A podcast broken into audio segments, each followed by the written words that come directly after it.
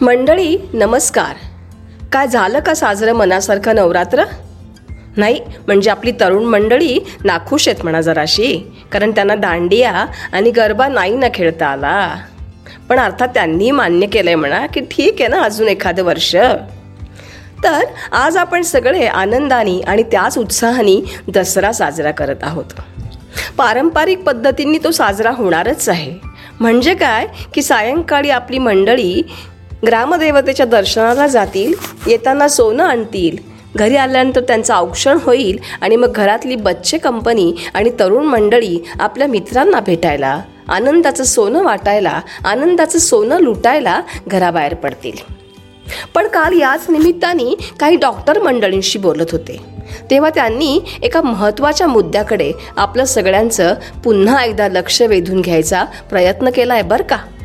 Doctor असं म्हणाले की आज दसऱ्याच्या निमित्ताने आपण अनारोग्याचं देखील सीमोल्लंघन करायला हवं. म्हणजे काय? की आरोग्यासाठी पुन्हा एकदा जोरकस प्रयत्न करायला हवेत. डॉक्टर असं म्हणाले की बघा ना सगळ्या व्याधी तरुण मंडळींना देखील व्हायला लागल्या आहेत. पूर्वी कॅन्सर हार्ट अटॅक रक्तदाब मधुमेह या व्याधी ज्येष्ठांना बऱ्यापैकी व्हायच्या.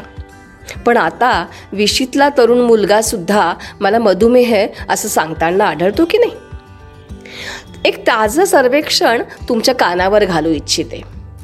Indian Council of Medical Research या संस्थेने कॅन्सरचं सर्वेक्षण केलं आहे बरं का.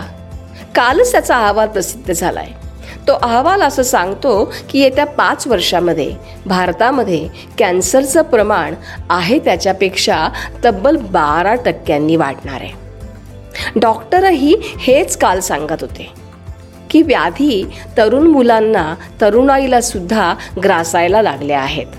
त्यामुळे आरोग्यासाठी धडपड करणं आरोग्य कमावणं हेच महत्त्वाचं आहे असं त्यांनी काल सांगितलंय त्यांनी पुन्हा एकदा त्याच छोट्या टिप्स आपल्याला सांगितल्या आहेत म्हणजे काय?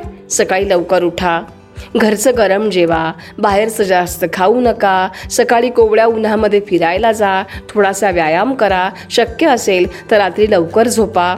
एक तास झोपण्याआधी आपल्या हातातली मोबाईल आणि गॅजेट बंद करा. मला वाटतं हे आपल्याला सगळ्यांना माहिती आहे बरं का कारण करोनाने आपल्याला आरोग्याचं महत्त्व जोरकसपणे पटवून दिलंय. पण आपल्यामध्ये सगळ्यांमध्ये भरलाय तो ठासून ठासून कंटाळा आणि आळस. म्हणजे बोलताना आपण सगळे आरोग्याचं महत्त्व जोरदारपणे पटवून देतो. पण करायची वेळ आली की मग आपल्या सगळ्यांची जराशी गडबडच होते बरं का.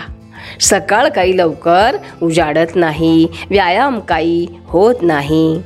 पण मला वाटतं अनारोग्याचं सीमोल्लंघन करायचं असेल तर आपल्या डॉक्टर मंडळींचं म्हणणं जरा मनावर घ्यायला हवं.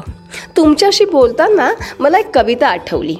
ती कविता असं सांगते सायंकाळी सोने लुटुनी मोरू परतुनी आला. सायंकाळी सोने लुटुनी मोरू परतुनी आला. बहीण काशी ओवाळी मग त्याला. दसरा सण मोठा नाही आनंदा तोटा. मला वाटतं आनंदाला तोटा आपल्याला कोणालाच नको असतो. आनंद साजरा करायचं निमित्त आपण सगळेजणं शोधत असतो.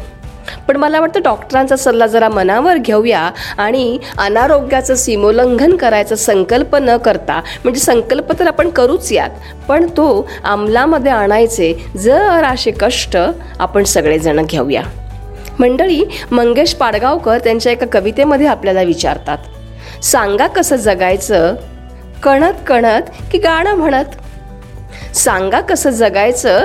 कणत कणत की गाणं म्हणत? तुमचं तुम्ही ठरवा. बाबा आपण तर गाणं म्हणत हसत हसत आनंद यात्री होत जगायचं ठरवलंय बरं का. म्हणजे तुम्ही देखील तसंच ठरवलं असेल म्हणा तेव्हा आपण सगळेजण दसऱ्याच्या निमित्ताने अनारोग्याचं सीमोल्लंघन सुरू करू आणि आरोग्यासाठी कष्ट करायला सुरुवात करू. काय पटतंय का मंडळी? धन्यवाद.